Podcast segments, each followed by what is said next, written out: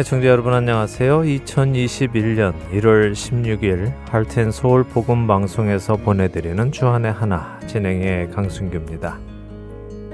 지난 한 주도 영적인 게으름에서 벗어나 왕권을 가지고 다시 오실 예수님을 만날 준비를 해 나가신 여러분 되셨으리라 믿습니다.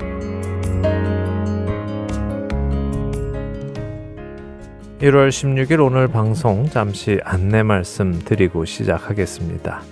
연말 연시에는 늘 있는 일이지만요. 크리스마스를 전후로 우체국이 정말 바쁘지요. 폭주하는 우편물로 우편 배달이 원활하지 못하다고 합니다.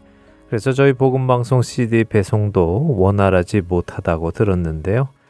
애청자 여러분들 중에 심하게는 한 달이나 CD를 받지 못한 분도 계시다고 들었습니다.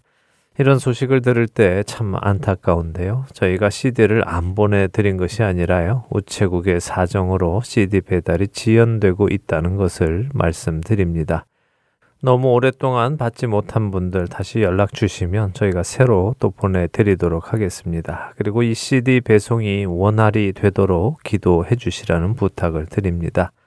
이와 함께 한 가지 더 드릴 말씀은요. 종종 청취자 여러분 중에 매주 CD를 받는 것이 미안하니까 2주에 한 번 혹은 한 달에 한 번만 보내달라고 요청을 하시는 분들도 계십니다. 늘 드리는 말씀이지만 하나님의 말씀을 담아서 필요한 분들께 보내드려서 들으시도록 하는 것이 저희가 받은 사명입니다. 저희가 그 사명을 잘 감당할 수 있도록 미안하니까 매주 보내지 않아도 된다는 요청은 하지 마시고요. 은혜 안에서 날마다 주님께 더 가까이 가시는 여러분 되시기를 바랍니다. 첫 찬양 함께 하신 후에 말씀 나누겠습니다.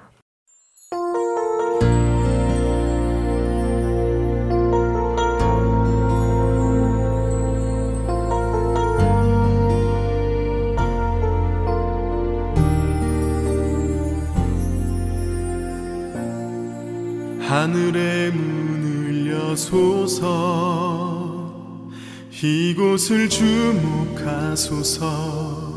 주를 향한 노래가 꺼지지 않으니. 하늘을 열고 보소서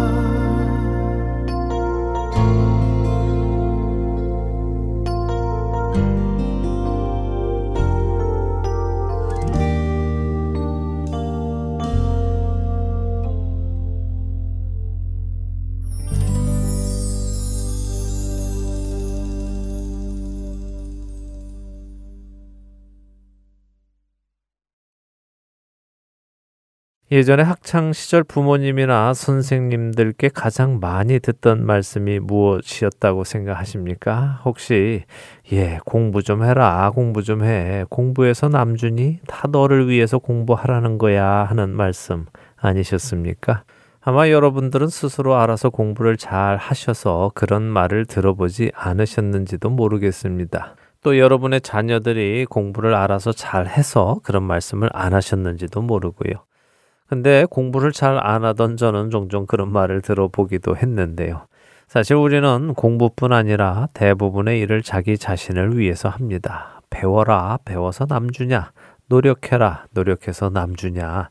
열심히 해라, 열심히 해서 남주냐. 이런 말 속에는요, 내가 하는 그 일이 힘들고 어려워도 결국에는 나에게 도움이 되는 것이니 꾹 참고 견디면서 해내라 하는 의미가 담겨 있습니다. 사실 오늘날 세상의 가치관에서 보면 이런 말은 오늘날의 정서를 잘 반영해 주는 말입니다. 사람들은 각자 자신의 성공, 자신의 행복, 평안을 위해 무엇이든 필요한 것을 열심히 해 나가기 때문이죠. 그러나 우리 그리스도인들은 어떨까요? 우리 그리스도인들도 자신을 위해 무엇이든 그렇게 열심히 해야 할까요? 신앙생활 어떻습니까? 성경을 읽고 기도를 하고 예배를 드리고 하는 모든 일들이 다 자신을 위한 일이어야 할까요? 사실 실제로 그렇게 하시는 분들도 계십니다. 자신의 영성을 위하여 성경을 읽고 기도를 하고 예배를 드리지요. 이것이 분명 옳은 일 같으면서도 무언가 부족하다고 생각되지 않으십니까? 왜냐하면 많은 경우 이처럼 자신의 영성을 위해 성경을 읽고 기도를 하고 예배를 열심히 하시는 분들 중에는 생각보다 교만한 사람들이 많이 있기 때문입니다. 예수로 나의 구주 삼고 성령과 피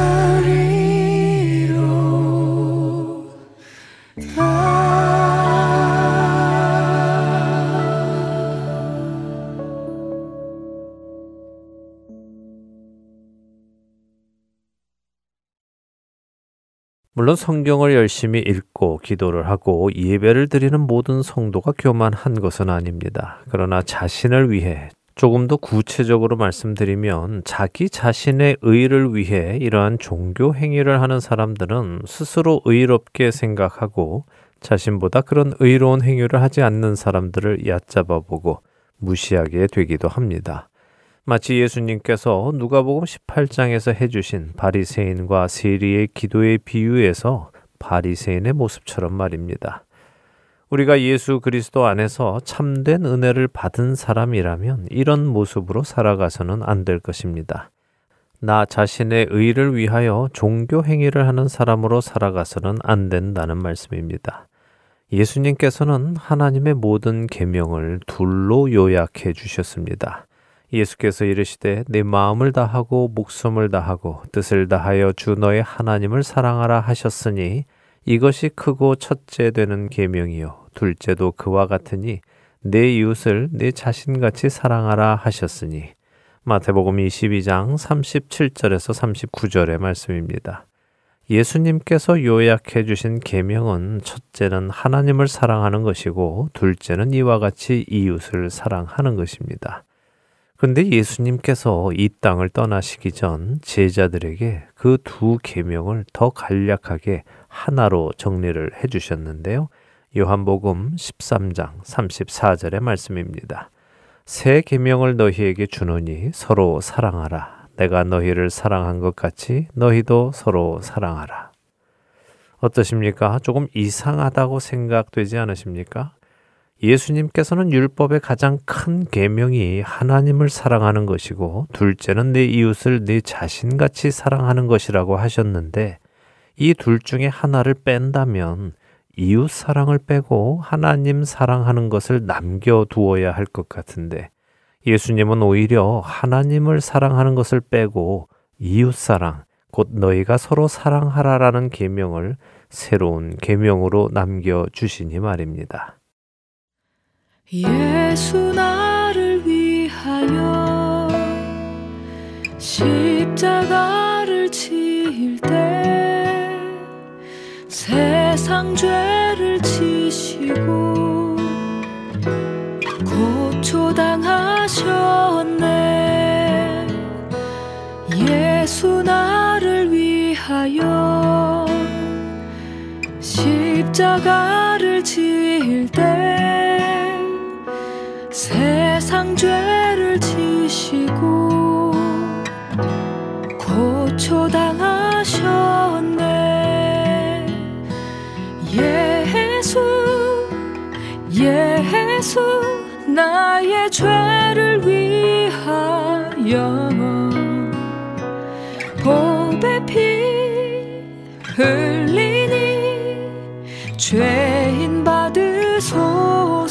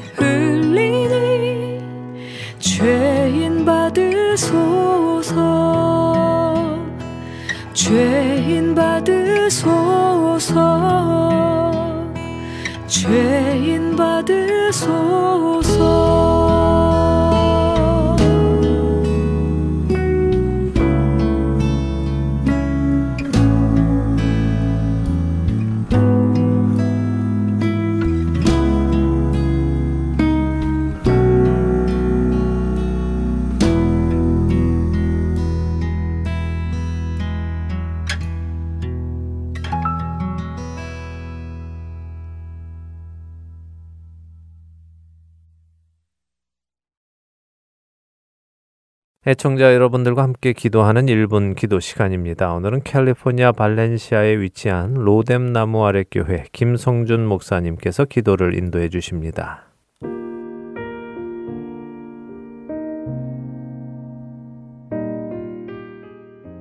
하트앤서울 복음 방송 애청자 여러분 안녕하세요. 1분 기도 시간입니다. 저는 캘리포니아 로스앤젤레스 로뎀 나무 아래 교회 김성준 목사입니다.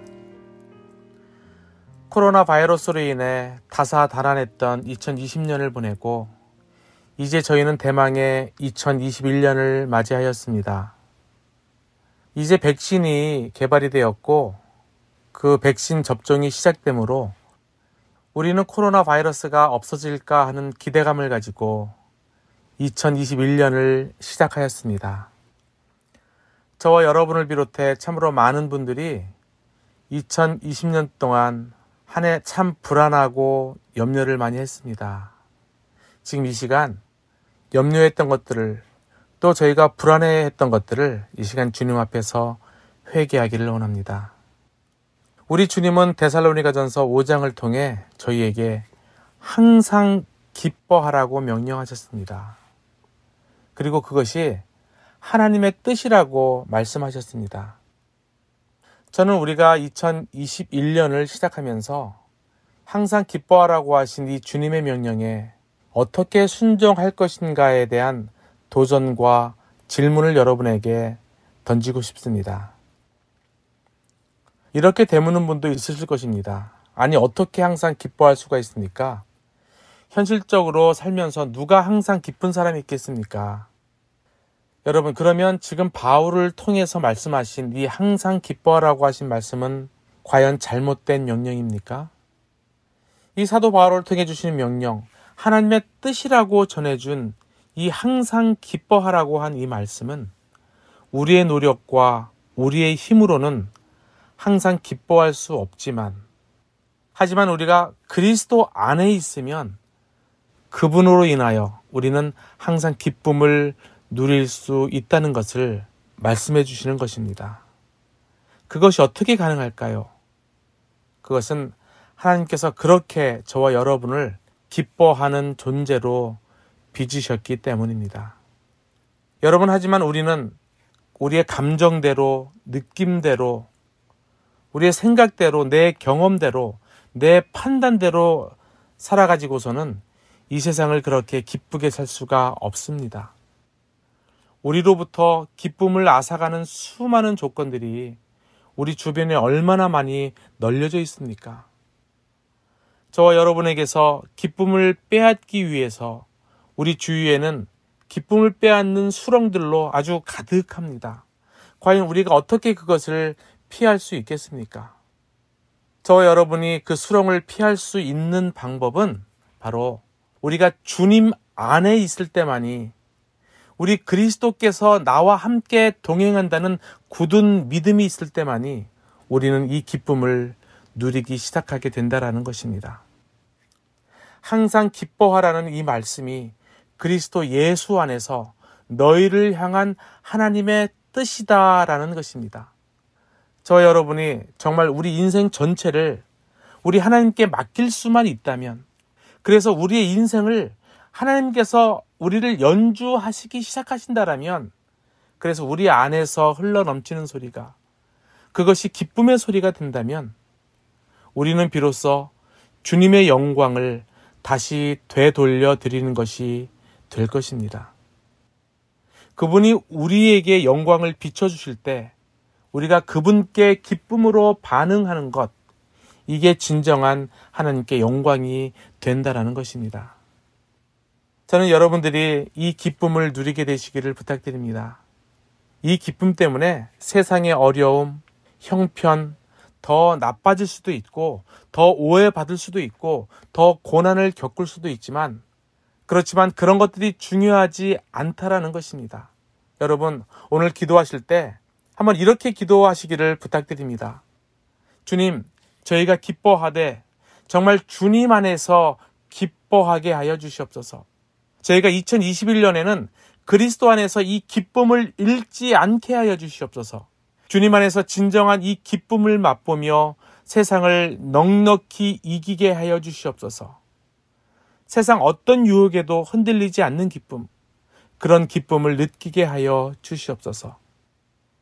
또한 세계 각지에 나가 사역하고 계시는 선교사님들과 목회자들 또한 전도자들이 모두 이 기쁨을 가지고 주의 사역 잘 감당하게 하여 주시옵소서 이렇게 한 목소리로 함께 기도하겠습니다. 함께 기도합니다.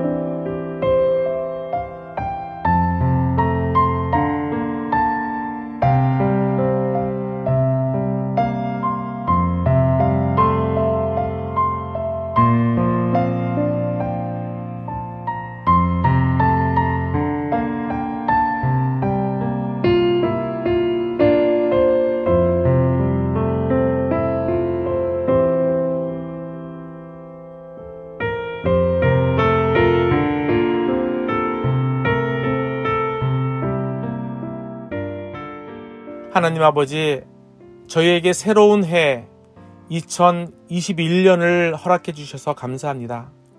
주님을 알게 하셔서 감사하고, 주님 안에 있게 하셔서 감사하고, 주님과 함께 뜨거운 능력 나눌 수 있게 하셔서 감사합니다.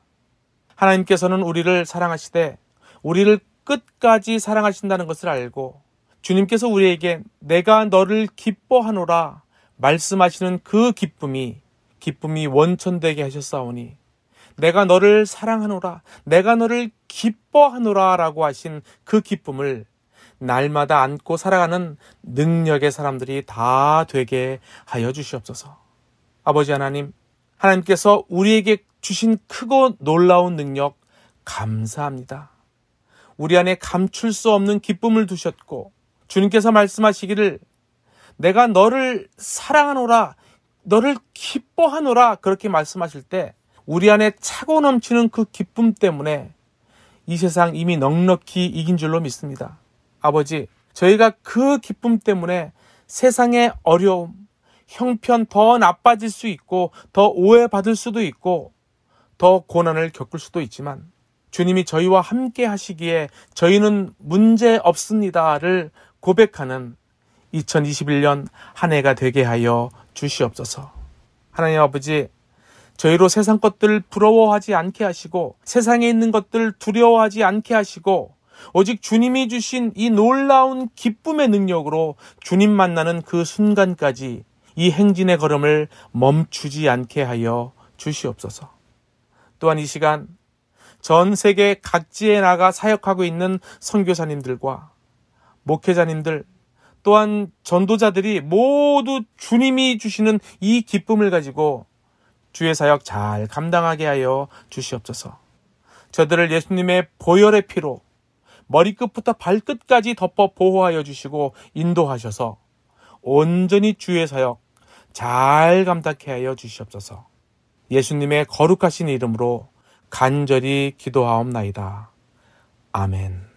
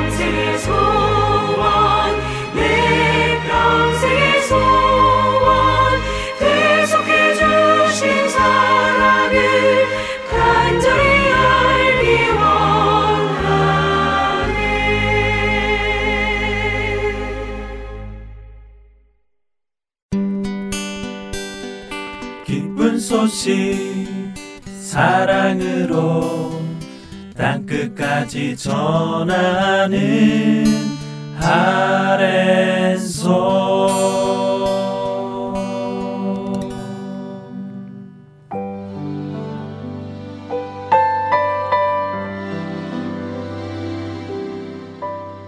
아랜서울 복음방송 청취자 여러분 안녕하십니까? 애틀란타 한비전교를 섬기는 이효세 목사입니다.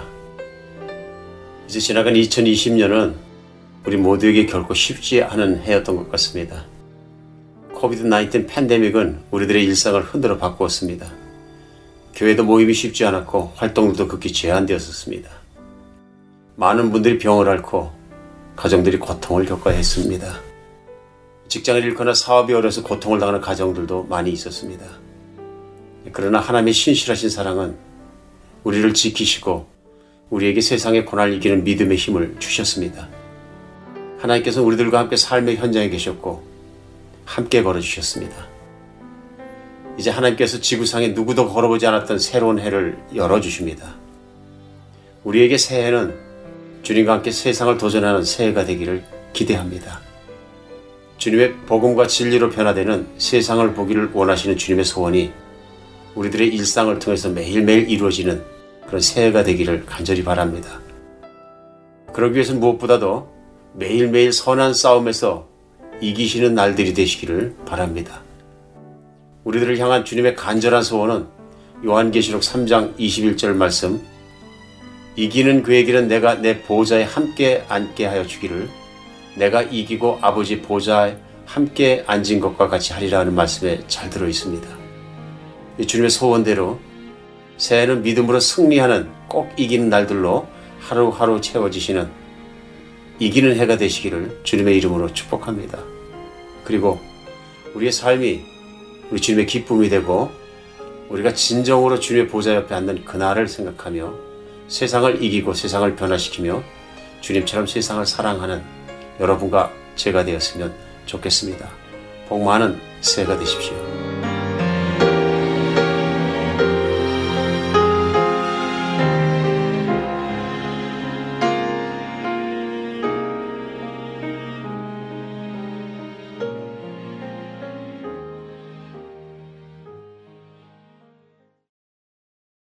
계속해서 함께 읽는 계시록으로 이어드립니다.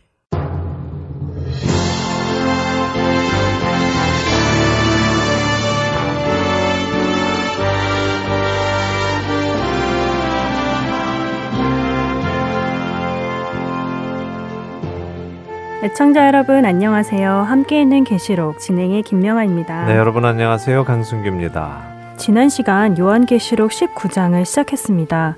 하나님을 떠나 하나님께 불순종하고 자신들이 원하는 것을 행하며 살던 음녀, 큰 성 바벨론이 심판을 받는 것이 마땅하다는 것이 하늘에서 선포되었습니다. 네, 심판이 마땅하다는 것이 선포되며 그 일을 하시는 하나님을 향한 할렐루야라는 찬송이 계속해서 반복적으로 울려 퍼졌습니다.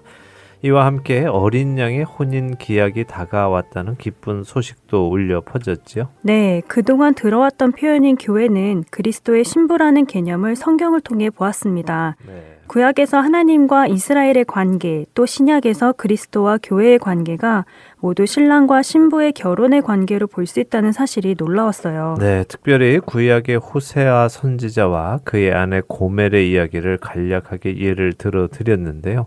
어, 혹시 호세아 선지자의 이야기를 들어보지 못한 분들이 계시다면요. 호세아서를 앞 세 장 정도만 읽어보시면 어떤 이야기인지 쉽게 아실 것입니다. 사실 고멜은 창녀였고 음란한 여성이었습니다. 마치 요한계시록에서 말씀하시는 음녀 큰 성 바벨론과 같은 여인이었죠. 하나님께서는 선지자 호세아에게 그런 음란한 여성과 결혼을 하라고 명령하셨습니다. 정말 이해할 수 없는 명령이에요. 어떻게 선지자에게 음녀와 결혼을 하라고 하실 수 있을까요? 네. 호세아의 마음이 참 어려웠을 것 같아요. 선지자로서 하나님의 말씀에 순종하기도 어렵고 그렇다고 불순종하기도 어려웠을 것 같아요. 예, 그랬겠죠. 선지자로서 거룩하게 사는 남성에게 음녀를 데려다가 아내로 삼으라고 하시니 참 어려웠을 것입니다. 어, 그런데도 불구하고 호세아 선지자는 고멜이라는 음녀를 데려다가 아내로 삼고 결혼을 했습니다.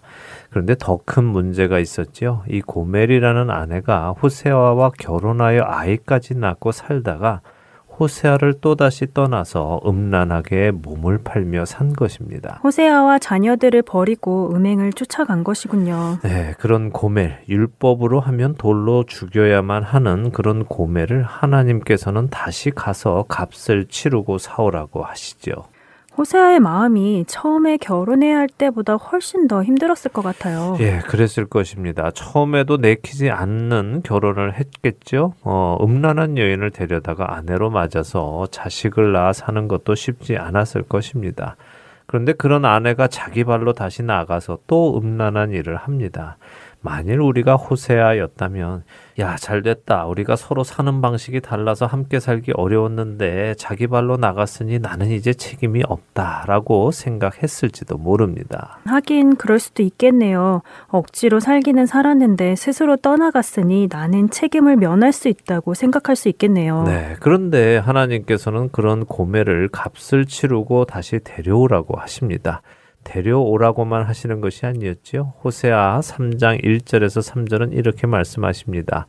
여호와께서 내게 이르시되 이스라엘 자손이 다른 신을 섬기고 검포도 과자를 즐길지라도 여호와가 그들을 사랑하나니 너는 또 가서 타인의 사랑을 받아 음녀가 된 그 여자를 사랑하라 하시기로 내가 은 열다섯 개와 보리 한 호멜 반으로 나를 위하여 그를 사고 그에게 이르기를 너는 많은 날 동안 나와 함께 지내고 음행하지 말며 다른 남자를 따르지 말라. 나도 내게 그리하리라 하였노라 하시죠. 값을 치르고 다시 데려오는 것만이 아니라 그녀를 사랑하라고 하시네요. 네, 사랑하라고 하십니다. 이것이 포인트입니다. 값을 치르고 데리고 오는 것만이 아니라 사랑하라고 하시죠. 아니 사실 이 말씀을 정확히 보면요. 하나님께서는 호세아 선지자에게 그녀를 사랑하라고 먼저 말씀하십니다. 그리고는 그녀의 값을 치르고 사오라고 하시죠. 값을 치르고 데려다가 사랑하는 것이 아니라 사랑하기 때문에 값을 치르고 데리고 오라고 하시는 것입니다. 정말 놀라운 것은 하나님의 그 명령에 호세아 선지자는 순종한다는 것입니다. 호세아 선지자가 아내 고매를 값을 치르고 사오면서 하는 말이 무엇입니까? 너는 많은 날 동안 나와 함께 지내고 음행하지 말며 다른 남자를 따르지 말라고 하네요. 그러면서 나도 내게 그렇게 하겠다고 하고요. 네, 놀랍지 않습니까? 호세아가 음행했나요? 아니죠. 그의 아내가 음행했죠. 그렇습니다. 그런데 호세아는 고멜에게 앞으로 음행하지 마라. 나도 음행하지 않겠다라고 말합니다. 다시 말해서요. 앞으로 나에게 신실하게 하십시오. 나도 당신에게 신실하겠습니다. 하고 말하는 것이죠. 이게 왜 놀랍다고 말씀드리는지 이해가 되십니까? 만일 우리가 호세아였다면 어땠을까요? 음행한 배우자를 비싼 돈을 치르고 다시 사올 때 뭐라 하면서 데려오겠습니까? 아마도 고마운 줄 알면 앞으로 똑바로 해. 한 번만 더 그러면 이제 끝장이야. 뭐 이렇게 말하지 않았을까요? 네, 뭐 저도 그럴 것이라고 생각합니다. 인상을 있는 대로 쓰면서 고자세로 배우자를 향해서 이번 한 번만 용서해 줄 테니까 싹싹 빌라고 압력을 넣을 것 같습니다. 그런데 호세아는 그렇지 않았습니다. 그는 자기 자신을 아내의 위치와 동등하게 놓습니다. 그리고는 우리가 서로에게 신실하자라고 말합니다. 그래서 놀라운 것입니다. 바로 하나님께서 이렇게 이스라엘을 사랑하신 것이고요. 우리 모든 죄인을 사랑하신 것입니다. 하나님께서는 하나님을 떠나 음행한 우리를 사랑하셔서 그 아들의 피값을 치르고 다시 사오셨습니다. 그리고 우리에게 고자세로 내가 구원해 주었으니 앞으로 똑바로 살아라. 또 잘못하면 그땐 끝이다. 라고 하지 않으십니다. 그분은 내가 앞으로 너에게 신실하겠다. 너도 나에게 신실하겠니? 라고 물으시지요. 그분은 우리가 그분의 사랑을 온전히 깨달아서 자진하여 사랑의 관계에 들어가기를 원하십니다. 이것이 복음입니다. 미안해서 신실하게 살아가는 것이 아니라 사랑해서 신실하게 살아가는 관계 말이군요. 그럼요. 사랑하면 서로에게 신실하게 됩니다. 미안해서가 아니라 눈치 보여서가 아니라 사랑하기 때문에 그 사람만 보는 것입니다. 하나님은 우리가 이렇게 하나님을 사랑하기 원하시는 것입니다. 이렇게 하나님을 사랑하시는 우리 모두가 되기를 바랍니다. 자, 신약에 우리는 예수님을 이렇게 사랑합니다. 교회는 그분의 신랑인 예수님을 이렇게 사랑해야 하는 것이죠.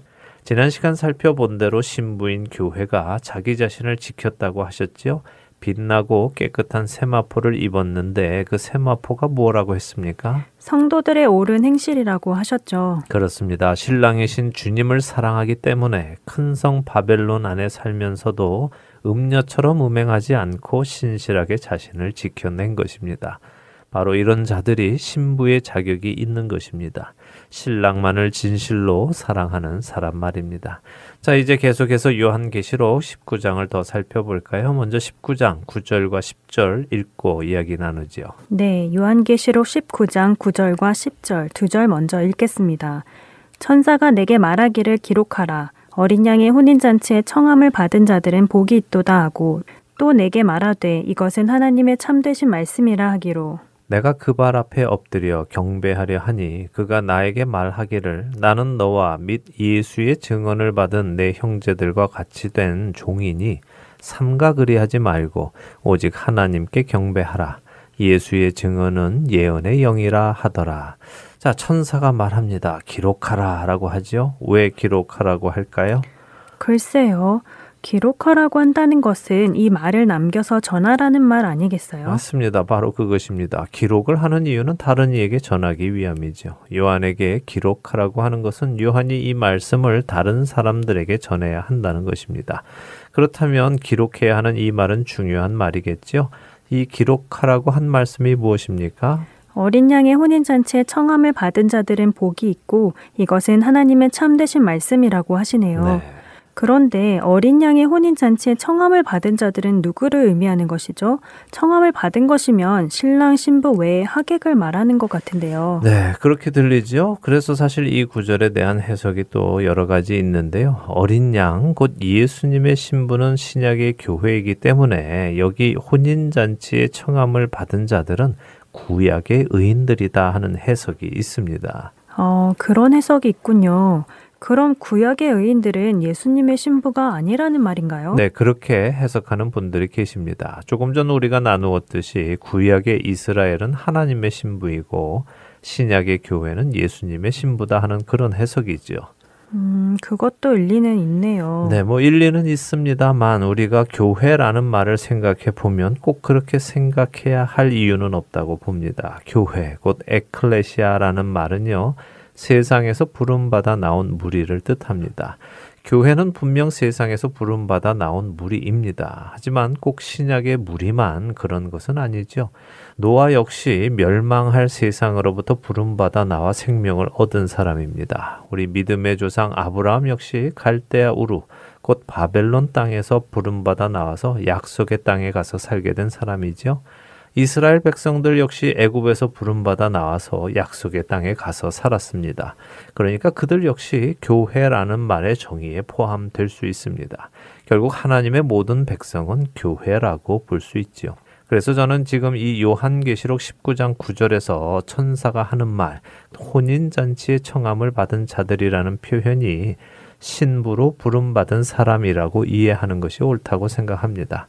그러나 이것 역시 꼭 어떤 쪽으로 해석해야 한다고 고집을 피워야 할 것은 아닙니다. 중요한 것은 하나님의 참되신 말씀이 어린 양의 혼인잔치에 청함을 받은 사람이 복이 있다는 것입니다. 청함을 받지 못한 사람은 복이 없습니다. 그 사람에게는 멸망의 저주가 있는 것이죠. 여기서 청함을 받다 하는 것은 칼레오라는 헬라어인데요. 부름을 받다 하는 의미입니다. 하나님께 부름 받은 자들, 그 부름에 응답한 자들, 그들이 복이 있는 것입니다. 구약의 의인이건 신약의 교회이건 하나님의 부르심에 응답한 자들이 복이 있다는 것이군요. 그렇죠. 성경이 말씀하시려는 것에 우리는 집중해야 합니다.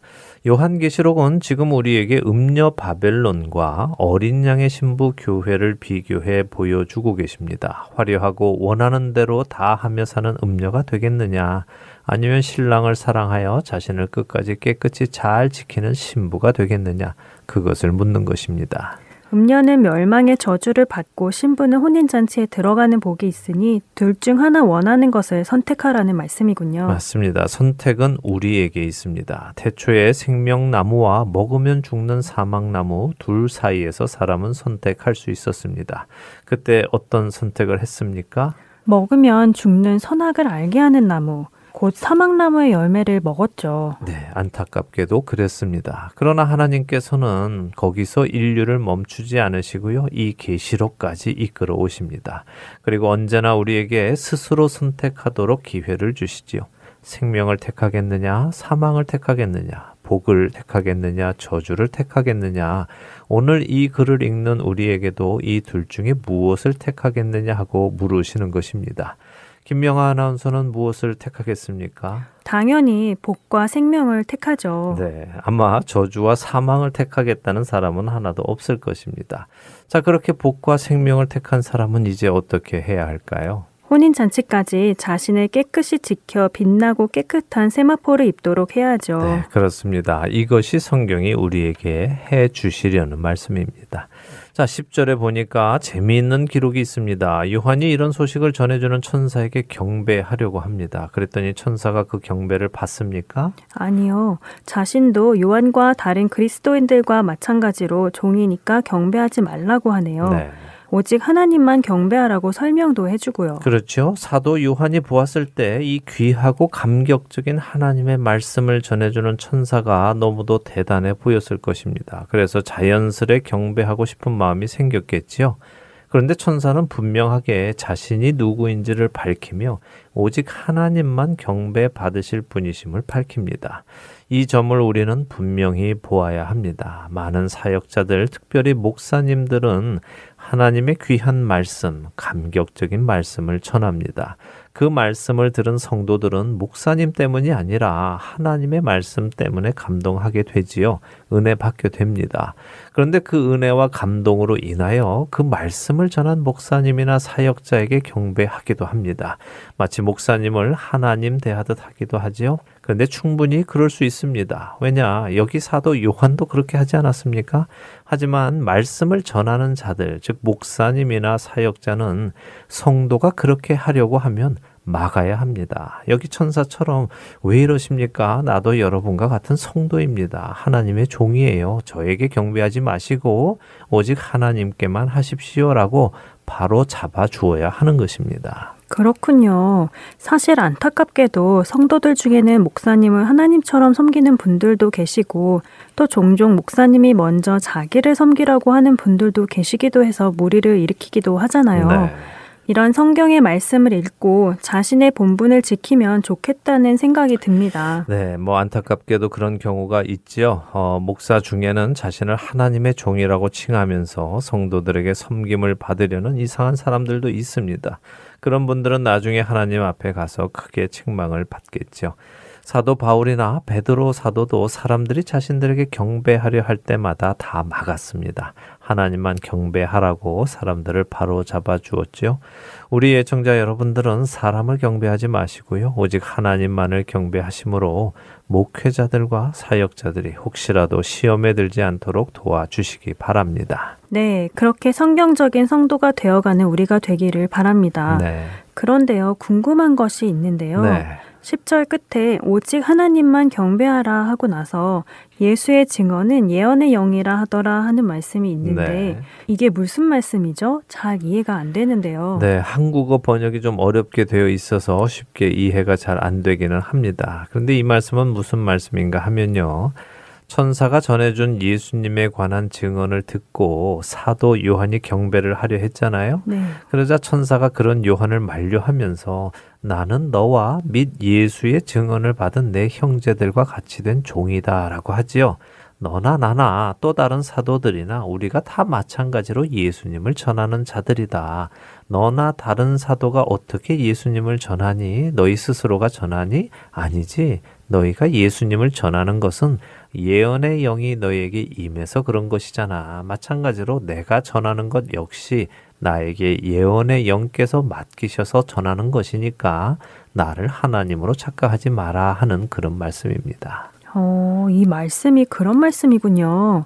그렇게 해석해 주지 않으시면 절대 이해 못할 것 같은데요. 네, 좀 그렇죠. 예, 그래서 성경이 계속해서 다시 번역되어지고 있는 것입니다. 성도들이 올바로 이해할 수 있도록 말입니다. 같은 구절을요, 현대인의 성경은 참 이해하기 쉽게 번역을 해 놓았는데요. 제가 읽어 드리겠습니다. 내가 그 천사의 발 앞에 엎드려 경배하려고 하자 그는 이렇게 말했습니다. 그렇게 하지 말아라. 나도 너와 예수님을 증거하는 내 형제들과 마찬가지로 하나님의 종에 불과하다. 예수님을 증거하는 것은 다 예언의 영을 받아서 하는 것 뿐이니 너는 하나님에게만 경배하여라. 라고요. 아, 정말 이해가 딱 되네요. 네, 그렇죠. 자, 성경은 천사를 통해서 사람이 음녀가 되지 않고 신부가 되는 것이 복이 있음을 말해 주었습니다. 이제 요한은 음녀가 되지 않는 것이 왜 복인지 더 자세히 알게 됩니다. 요한계시록 19장 11절에서 16절까지 읽고 이야기 나누겠습니다. 네, 요한계시록 19장 11절에서 16절입니다. 여러분도 함께 읽으시기 바랍니다. 또 내가 하늘이 열린 것을 보니 보라 백마와 그것을 탄 자가 있으니 그 이름은 충신과 진실이라 그가 공의로 심판하며 싸우더라. 그 눈은 불꽃 같고 그 머리에는 많은 관들이 있고 또 이름 쓴 것 하나가 있으니 자기밖에 아는 자가 없고 또 그가 피 뿌린 옷을 입었는데 그 이름은 하나님의 말씀이라 칭하더라. 하늘에 있는 군대들이 희고 깨끗한 세마포 옷을 입고 백마를 타고 그를 따르더라. 그의 입에서 예리한 검이 나오니 그것으로 만국을 치겠고 친히 그들을 철장으로 다스리며 또 친히 하나님 곧 전능하신 이의 맹렬한 진노의 포도주 틀을 밟겠고 그 옷과 그 다리에 이름을 쓴 것이 있으니 만왕의 왕이요 만주의 주라 하였더라. 자, 왜 음녀가 되지 않는 것이 복이 있을까요? 하늘이 열리자 백마를 탄 자가 나와서 공의로 심판하며 싸우기 때문이군요. 네. 이분은 예수님이시겠죠? 네, 그렇게 보는 것이 옳겠죠. 그러나 그냥 그렇게 느낌으로 알면 안 되고요. 말씀을 통해 명확히 해야 되겠죠. 자, 이분의 모습을 한번 봅시다. 그 이름이 나옵니다. 충신. 충신하면은 우리는 충성스러운 신하를 연상하게 됩니다. 그렇죠. 사극 같은 것을 볼 때 충신들과 간신들이 다투고 하는 것을 보잖아요. 네, 그렇죠. 그런데 여기 이 충신은 그런 충성스러운 신하를 뜻하는 것이 아니라요. 충성스러운 믿음을 의미합니다. 믿을 신이라는 한자를 사용했죠. 그러니까 이분의 이름이 충성스러운 믿음이고 진실이고 참되다 하는 것입니다. 이분이 공의로 심판을 하고 싸우신다고 하시죠. 눈은 불꽃 같다고 하십니다. 또피 뿌린 옷을 입었다고도 하시죠. 그 이름은 하나님의 말씀이라고 하십니다. 그의 입에서 예리한 검이 나오고 그것으로 만국을 치고 철장으로 다스리고 만왕의 왕이고 만주의 주라고 하십니다. 지금 이렇게 짚어주신 말씀을 보니까 요한계시록 시작에 일곱 교회에 편지를 보내셨던 예수님의 모습이 생각이 나요. 맞습니다. 요한계시록 1장부터 3장에 나타난 예수님의 모습이 다시 나타나는 것입니다. 계시록 1장 5절은 충성된 증인으로 죽은 자들 가운데서 먼저 나시고 땅의 임금들의 머리가 되신 예수 그리스도라고 하시죠. 네. 또 1장 14절은 그의 눈이 불꽃 같다고 하셨습니다. 16절은 그의 입에서 날선검이 나온다고 하셨고요. 2장과 3장에는 그런 모습들이 더 자세히 표현되면서 일곱 교회에 편지를 보내시죠. 결국 지금 이 모습은 시작의 일곱 교회에게 하셨던 그 약속, 그 약속을 지키시는 일이 시작된다는 말씀입니다. 그 약속은 무엇일까요? 바로 교회의 구원과 세상의 심판의 약속입니다. 약속하신 그날이 드디어 왔고 이제 그 약속들이 이루어진다는 말씀이군요. 네. 이날을 기다려왔던 성도들에게는 정말 감격의 날이겠네요. 그러며 감격의 날이다마다요. 가장 기쁜 날이고 감격스러운 날일 것입니다. 자, 이 날을 그렇게 감격스럽게 맞기 위해서라면 우리는 그리스도의 신부로서 우리의 남은 삶을 살아가야 할 것입니다. 이것이 깨달아지는 복이 우리 모두에게 있기를 바랍니다. 아멘. 오늘 함께 있는 계시로 벌써 마쳐야 할 시간이 되었네요. 예수님의 약속이 반드시 이루어진다는 그 사실이 우리에게 큰 용기를 줍니다. 이 약속의 말씀을 믿고 한 주간 살아가는 우리 모두 되기를 바랍니다. 네, 저희는 다음 주에 다시 찾아뵙겠습니다. 안녕히 계십시오. 안녕히 계세요.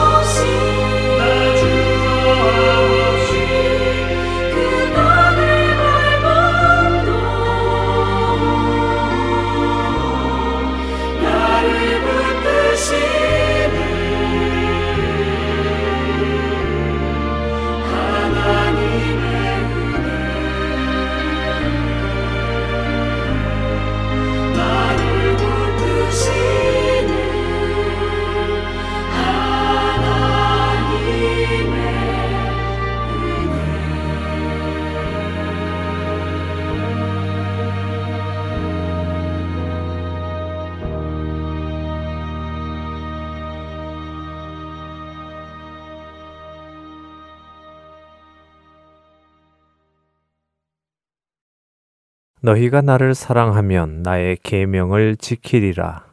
예수께서 대답하여 이르시되 사람이 나를 사랑하면 내 말을 지키리니 내 아버지께서 그를 사랑하실 것이요 우리가 그에게 가서 거처를 그와 함께 하리라. 나를 사랑하지 아니하는 자는 내 말을 지키지 아니하나니 너희가 듣는 말은 내 말이 아니요 나를 보내신 아버지의 말씀이니라. 요한복음 14장 15절과 23절과 24절의 말씀입니다. 예수님께서 왜 새 계명을 주실 때 하나님을 사랑하라는 계명을 빼고 서로 사랑하라는 한 계명으로 줄여 주셨는지 이해가 되십니까? 그렇습니다. 너희가 서로 사랑하라 하는 새 계명은 이제 하나님은 사랑하지 않아도 된다는 말씀이 아니라 너희가 나를 사랑하면 나의 계명을 지킬 것이라는 말씀 안에 하나님을 향한 사랑과 이웃을 향한 사랑이 모두 들어 있기 때문입니다. 종종 우리는 하나님은 사랑하는데 이웃은 사랑하지 못하는 사람들을 봅니다. 그러나 그것은 사실 하나님도 사랑하지 않는 것입니다. 예수님의 말씀에 의하면 말입니다. 예수님은 분명히 말씀하십니다. 너희가 나를 사랑하면 내 말을 지킬 것이라고요. 나를 사랑하지 않는 자는 내 말을 지키지 않는다고 하십니다. 우리는 누구를 위하여 신앙 생활을 합니까? 누구를 위하여 믿음을 지킵니까? 자기 자신을 위해서입니까? 자신의 구원이나 행복, 평안과 안락을 위해서입니까? 하지만 놀랍게도 성경은 우리에게 그렇게 말씀하시지 않습니다. 나 자신을 위하여 신앙생활 하는 것이 아니라 하나님을 위해서 하는 것이고 이웃을 위해서 하는 것입니다. 지난주 저는 여러분께 영적인 게으름이 교회 안의 다른 성도들에게 영적인 악한 영향을 끼친다고 말씀드렸습니다. 남의 도움을 받기만 하려는 사람들이 있으므로 하여 열심히 일하는 다른 성도들까지 힘들게 하고 그들이 섬기는 일을 그만두게 할 수 있다고 말씀드렸죠. 사랑하는 할텐 서울 복음 방송 애청자 여러분. 우리가 믿음 생활을 하는 이유는 나 자신을 위함이 아닙니다. 자신을 위해 신앙생활을 하는 사람들은 이처럼 게으를 수도 있고 혹은 자신만을 위해 부지런할 수도 있습니다. 우리는 이미 예수 그리스도를 믿음으로 구원에 이르는 놀라운 은혜를 받은 자들입니다. 영원한 생명을 얻은 자들이지요. 그렇기에 그 생명과 은혜를 주신 주님을 사랑하며 살아가야 하는 것이고 그분이 주신 계명 곧 이웃을 내 몸과 같이 사랑하라는 말씀을 기쁨으로 이루며 살아가야 하는 것입니다. 주님은 사랑하는데 형제를 사랑할 수 없는 것은 있을 수 없습니다. 주님을 사랑하면 형제도 사랑할 수밖에 없습니다. 그 형제 안에 예수 그리스도의 형상이 담겨 있고 그가 하나님의 형상을 따라 지음 받았기 때문입니다. 공부해서 남주냐라는 생각은 세상이 가지고 있는 생각입니다. 그러나 우리 그리스도인들은 남 주기 위해 공부해야 하고, 남 주기 위해 열심히 일해야 하고, 남 주기 위해 노력해야 합니다. 사랑하는 주님의 계명을 지키기 위해 신앙 생활을 해야 하는 것입니다. 그가 모든 사람을 대신하여 죽으심은 살아있는 자들로 하여금 다시는 그들 자신을 위하여 살지 않고 오직 그들을 대신하여 죽었다가 다시 살아나신 이를 위하여 살게 하려 함이라. 고린도 후서 5장 15절의 말씀입니다. 우리에게 새롭게 주어진 2021년 주님을 사랑하기 때문에 주님의 계명을 지키는 우리가 되기를 간절히 소망합니다. 나 자신의 유익을 위해 신앙생활을 하는 자들이 아니라 주님과 이웃을 위해 신앙생활을 하는 우리들이 되기를 간절히 소망합니다.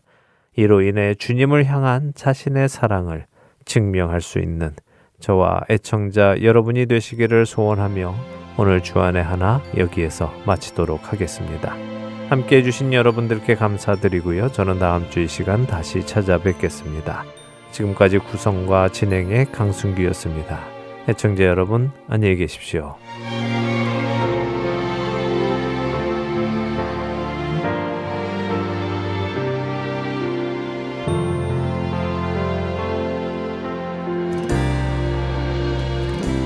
진정한 예배가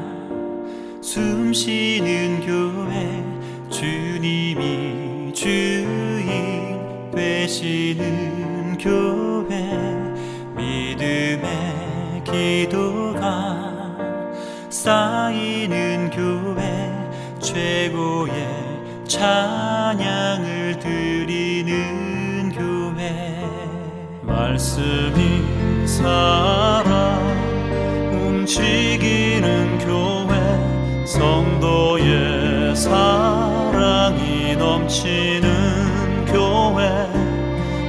섬김과 헌신